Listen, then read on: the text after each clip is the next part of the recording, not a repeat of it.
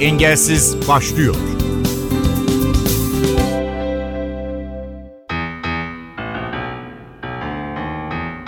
Merhaba ben Ayhan Aktaş. Programımızın bu bölümünde Beşiktaş tekerlekli sandalye basketbol takımı kadın sporcusu Supiye Dağ ile konuşacağız. Eski milli sporcu sporculuk kariyerinin büyük bölümünü oluşturan siyah beyazlı renklerle yaşamına kattığı değerleri anlattı. Da başarıya ulaşmak için çok çalışmanın gerekliliğinin altını çiziyor. Merak edilenleri sordum. Dinliyoruz. Merhabalar, Supiye Dağ ben. Aslan Mardinliyim. İstanbul'da ailemle beraber yaşıyorum. Şu anda Beşiktaş Jimnastik Kulübü'nün tekerlekli sandalye basketbol takımında yaklaşık bir 10 senedir formasını terlettiğim oyuncusuyum. Onun haricinde Beşiktaş Belediyesi'nde personel olarak çalışıyorum. Ben 2004 yılında Bağcılar Belediyesi'nin bazı sosyal aktivitelerini düzenlemek amacıyla kurulmuş olduğu bir engeller meclisi vardı. Engeller Meclisi'nin yönetimindeydim, yönetimine girdim. Orada bu branş açıldı. Öncelikle atletizm vardı. Ben atletizmle aslında başladım. 2004 yılında atletizmle ben başladım spor hayatıma. Sonra aynı kulüpte basketbol branşı açıldı. Bu basketbol branşı açılınca atletizmle beraber ikisini aynı anda götürebilirim diye düşündüm. Ona da başladım. İkisi aynı anda bir iki sene devam edebildim. Sonra maçlar ve yarışlar birbirine çık çakışınca, milli takımlar birbirine çakışınca ya da hepsi beraber üst üste gelince birini tercih etmek zorunda kaldım. Atletizmden vazgeçip basketbola devam ettim. Yani 2004 yılında spor hayatı, 2008'de de basketbol hayatım başladı. Bağcılar Belediyesi'nin takımı ondan sonra bir Kırklareli serüvenim olmuştu yarım sezon. Yarım sezonda Ankara'da Aybesk, sonra Beşiktaş. Çok büyük bir avantaj bizim için, bir sporcu için. Gerçekten böyle büyük bir camianın sporcusu olmak cidden çok büyük imkanlar da açıyor önümüzde. Beşiktaş'ın oyuncusuyum dediğinde karşıdan şöyle bir saygı görüyorsun en başta. Büyük bir camia, büyük bir camiada olmanın her zaman haklı bir gururunu yaşıyoruz. Bence güzel bir duygu. Evet. Herkese nasip olur inşallah büyük takımlarda oynamak. Tabii ki hayatımın içinde renkler de var ama siyah beyaz büyük bir yer kaplıyor benim için hayatımda. Buraya gelirken hani sen de söyledin üstümdeki kazaktan dolayı siyah beyaz her zaman hayatına oturmuş diye. Evet evde özel hayatımda, spor hayatında, onun dışında sivil hayatımız diyoruz. Orada hep siyah beyaz hakim. Siyah beyaz güzel yakışan bir renk.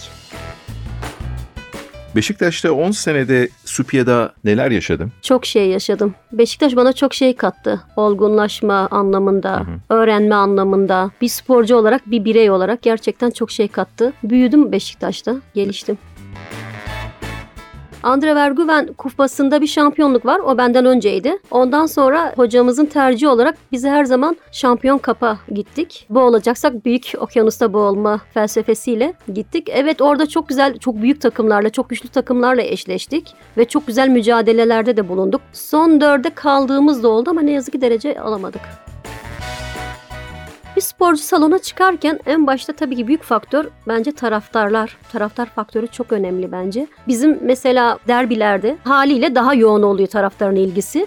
O zaman bizim için gerçekten büyük bir avantaj oluyor. 1-0 çıkıyoruz bir o sahaya çünkü. Hani taraftarın desteği arkamızda oluyor. Orada kendimizi daha güçlü, daha böyle temkinli hissediyoruz. Daha iyi hissediyoruz. Moral olarak daha iyi hissediyoruz. Evet büyük bir camianın, büyük bir takımın içinde olunca her zaman taraftarlar yanımızda oluyor. Avrupa'da olsun, Türkiye'de şehirler arasında gittiğimiz deplasmanlarda olsun. Büyük bir aile. Gerçekten bu takıma, bu armaya gönül vermiş insanlarla beraber hani Beşiktaş'ın büyük bir aile olduğunu ben bu kulübe girdikten sonra gördüm. Bu armaya gönül vermiş insanların çok büyük bir aile olduklarını. Ee, bizi hiçbir yerde yalnız bırakmıyorlar. Tabii ki yeterli mi? Değil aslında. Çünkü kemikleşmiş bir taraftar grubumuz var bizim. Belirli bazı şehirlerde bizi ziyarete gelen. Ama biz daha yoğun salonu doldurmalarını istiyoruz. özellikle de Süleyman Seba'da bizi yalnız bırakmalarını istemiyoruz. Bırakmamalarını istiyoruz yani.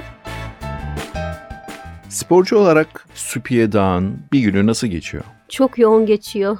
Çok koşuşturmacalı. Sabah kahvaltıyla evde başlıyor. Sonra antrenmana gitme. Antrenman yoksa işe gitme. İstanbul trafiği. Evim biraz uzak. Çok trafik çekiyorum. Yani bir koşuşturmacanın içindeyim ve bu beni çok mutlu ediyor devre arasında ya da yaz tatillerinde antrenmanların olmadığı zamanlarda böyle bir durup baktığımda bir hafta iki hafta iyi geliyor. Ondan sonrası çok büyük sıkıcı. Çok sıkıcı geliyor. Yoğun tempo alışkanlık. Alışkanlık yarattı. Evet bu, bu tempo. Bu tempoya ayak uydurmak. Evde böyle bir durup oturunca böyle bir nefes aldıktan sonra böyle bir boşlukta hissediyor insan kendini. Bu tempo güzel mi? İnşallah bitmez benim hayatımda. Ben seviyorum. Tekerlekli sandalye basketboldan bahsedelim mi biraz? Nasıl bir spor? Tekerlekli sandalye basketbolu öncelikle kadın ve erkeğin beraber oynadığı tek takım, dünyada tek takım sporu. Beraber mücadele ettiği çok zor, oransız bir güç var en başta. Erkek ve kadın arasında. İster istemez çok adaletsizlikler de oluyor ama çok zevkli. Buna alıştıktan sonra mücadele çünkü mücadele bizim ruhumuzda var. Neden kadın ve erkek birlikte oynuyor? Dünyanın birçok yerinde kadın ve erkek birlikte oynuyor. Bizim ayrı bir ligimiz yok. Zaten kadınlar olarak evet biraz da azınlığız onun da etkisi olabilir ama bu Avrupa'nın da birçok yerinde aynı, dünyanın birçok yerinde aynı. Sadece ülkemiz için değil. Bence bunun az olmasının sebebi biraz maddiyat bizim ülkemiz için diyorum. Biraz maddiyattan oluşuyor. Çünkü kadınlar büyük takımlarda yerini bulan, bir şekilde kadroda yer bulanlar bir şekilde kazanıyorlar hayatlarını maddi anlamda kazanıyorlar. Ama onun dışında küçük yerlerde oynayanlar onu çok fazla yapamadıkları için, kazanamadıkları için mecbur olarak bir işe ihtiyaçları var. İş olunca da özel sektör özellikle basketbol için ya da daha doğrusu spor için, antrenmanlar için arkadaşlarımız izin almakta zorlanıyorlar. Sürekli izin aldıkları için de maçlar için ya da antrenmanlar için bu sefer yöneticileri onları işten çıkarma gibi bir durumla karşılaşıyor. Yöneticileri hani öyle bir verim alamayınca. Bu sefer de tercih yapmak zorunda kalınca çok sevdikleri aslında çok sevdikleri bu spordan vazgeçmek zorunda kalıyorlar. Tamamen hayatın gerçeği olan maddiyat. Yaptığın sporun en sevdiğin özelliği nedir senin için? Benim kişilik özelliğim olarak ben mücadeleyi seviyorum. Basketbolda mücadele demek, hayatın zorluklarına karşı mücadele etmek demek. Erkeklerle beraber oynamanın da verdiği bir mücadele var kadınlar için. O güce karşı bir mücadele var. Erkek egosuna karşı da bir mücadele var. Çünkü biz azınlığız kadınlar olarak bu sporda ne yazık ki. Azınlık olunca ikinci sınıfta kalıyoruz ne yazık ki. Ötekileşiyoruz. Onun da verdiği bir şey var ama benim en çok sevdiğim dediğim gibi mücadele, hırs. Hangi engel grubundaki kadınlar tekerlekli sandalye basketbol oynayabilir? Amputeler çok rahat oynayabilir. Çocuk felci olanlar çok rahat oynayabilir. Onun dışında benim gibi omurilik felci olanlar da oynayabilir. Benim takım arkadaşımın mesela seviyesi biraz benden daha yüksek. O da onun da verdiği bir puan avantajı var. Federasyonumuzun görevlendirdiği fizyoterapistlerin verdiği bir puanlama var. O puanlama da o ağır engellinin tercih edilme sebebi oluyor. Ne kadar düşük puan alırsa birazcık şimdi teknik işine gireceğiz. Biraz evet. karışık o iş ama kadınların tercih edilme sebebi biraz aslında ne yazık ki öyle bir durum söz konusu puan usulü. Süre alabilmesi için. Süre alabilmesi için bir puanı var. O puan da bizim hocaların dört tane uzun oyuncu oynatabilmesi için, güçlü ve uzun oyuncu oynatabilmesi için bizim gibi kadınlara ihtiyaçları var, sporcu kadınlara. Orada da engel durumuna göre verdiği bir puan usulü var. Benim puanım bir buçuk. Ben ortada kaldım de çok böyle hani bir gibi çok avantajlıyım ne de iki gibi biraz şeyim. Bir buçuk ortalarda iyi bir puan. Kadın erkek birlikte oynuyor.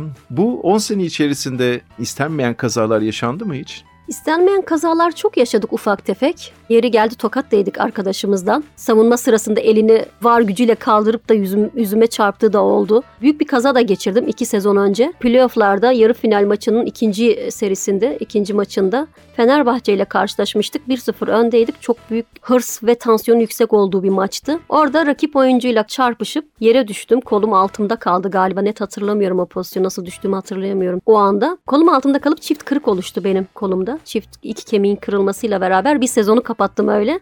Çok büyük bir engelli için kolunu da kullanamaması çok büyük bir sıkıntı. Gerçekten çok büyük bir sıkıntı. Onu yaşadım. Umarım hiç kimse yaşamaz. ben yaşadım çünkü çok büyük sıkıntıydı. Double engelli oluyorsun. Zaten ayaklarını kullanamıyorsun. Tekerlekli sandalyedesin. Belde sıkı sıtılılık var. Bel gücünde. Bir de üstüne de bir kolunu da kaybedince yani bir 3 ay kullanamadım aktif olarak. 3 ay sonra yavaş yavaş kullanmaya başladım. Ama spora bir sezon sonra başlayabildim. Supiye'da çocuk yaşta yaşadığı bir kaza sonrası omurilik felçli kalıyor. Sporla İstanbul'da tanıştığını belirten eski milli sporcu tecrübelerinin yaşamına etkisinden bahsediyor. Dinlemeyi sürdürüyoruz. Ben 92 senesinde silahlı yaralanma sonucu omurilik felci oldum. Yani arkadaşımın evine gittim. Orada kardeşi silahla oynarken patladı. Bana geldi. Piyango bana çıktı orada.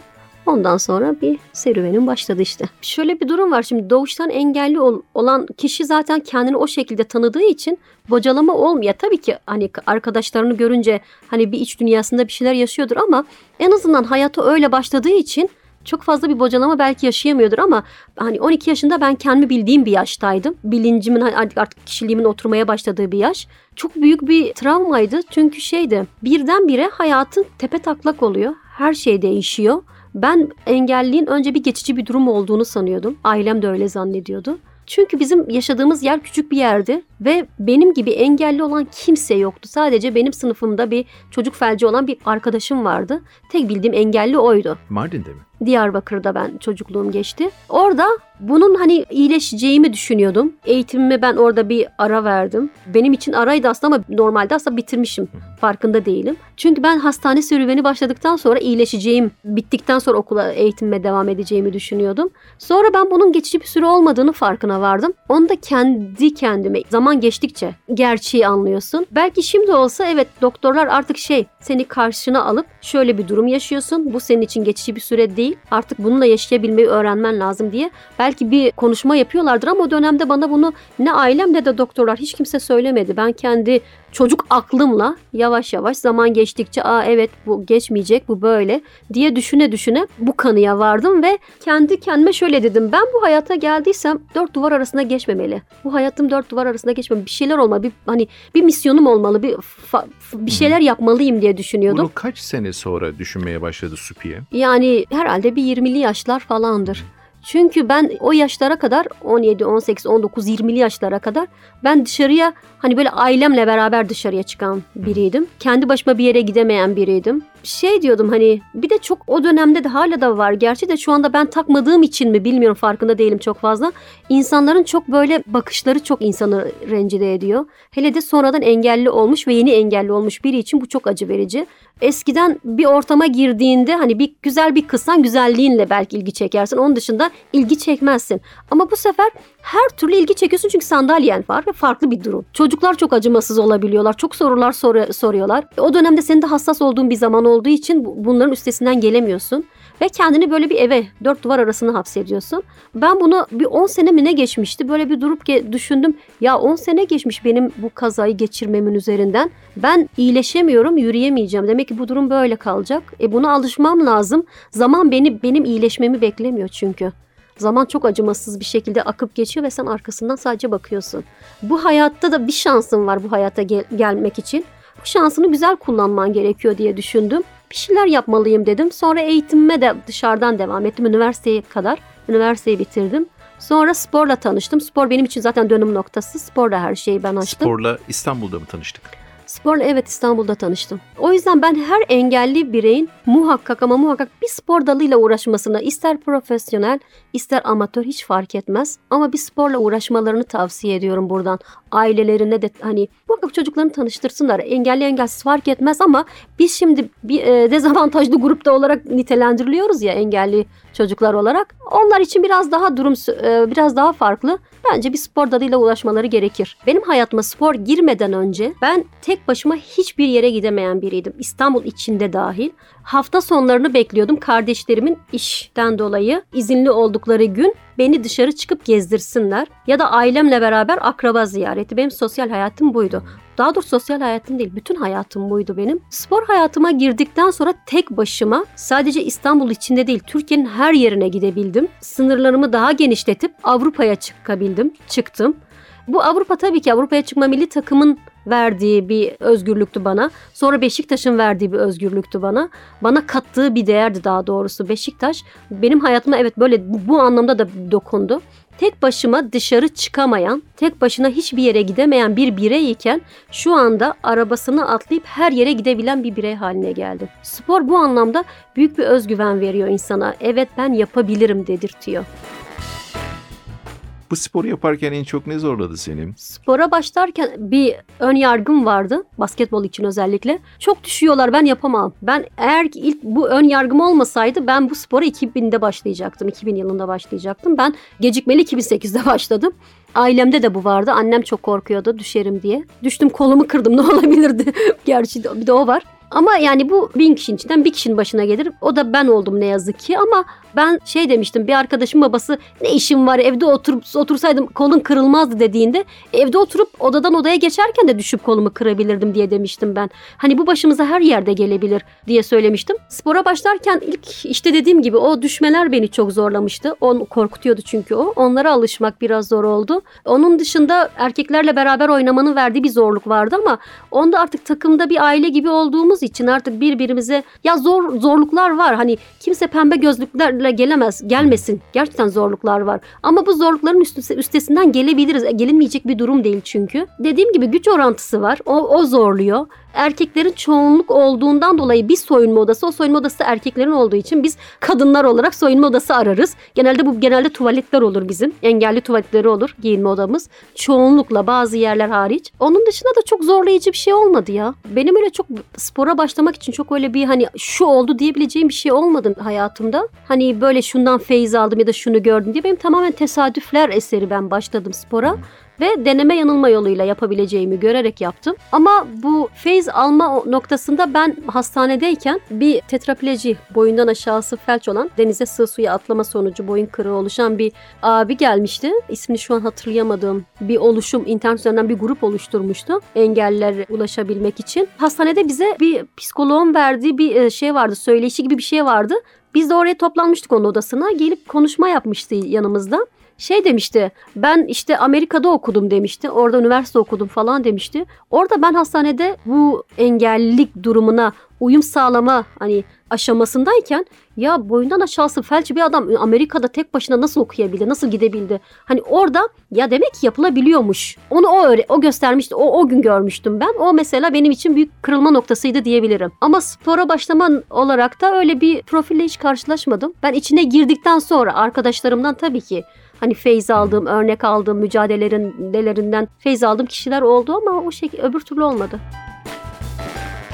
Ben öyle çok hedef koyup da şunu yapacağım şu dönemde diye diyen bir insan değilim. Ben biraz kaderci bir insanım. Kadere inanan bir insanım. Biz plan yaparken hani yukarıda bir şeyler gelişiyor ki başımıza gelenler. O yüzden hani ben hayatımı elimden geldiğince kaliteli bir şekilde yaşamaya çalışıyorum. Olumlu anlamda kardeşlerime, çevremdekilere, örnek olmaya çalışarak düzgün bir, bir şekilde hani kendi istediğim gibi de yaşayarak örnek olacağım diye derken de kasıntı olarak değil. Onun dışında hayatın bana ne getireceğine açığım. Ne getiriyorsa onunla beraber yaşamaya çalışıyorum. Öyle büyük bir hedef koymadım yani öyle bir hedefim yok benim. Engelsizden bu haftalık bu kadar. Ben Ayhan Aktaş, Teknik Kumanda Dersin Şişman.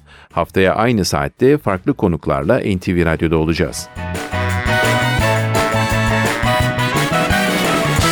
Programın tüm bölümlerini ntvradio.com.tr adresindeki podcast sayfamızdan dinleyebilirsiniz. Engelsiz sona erdi.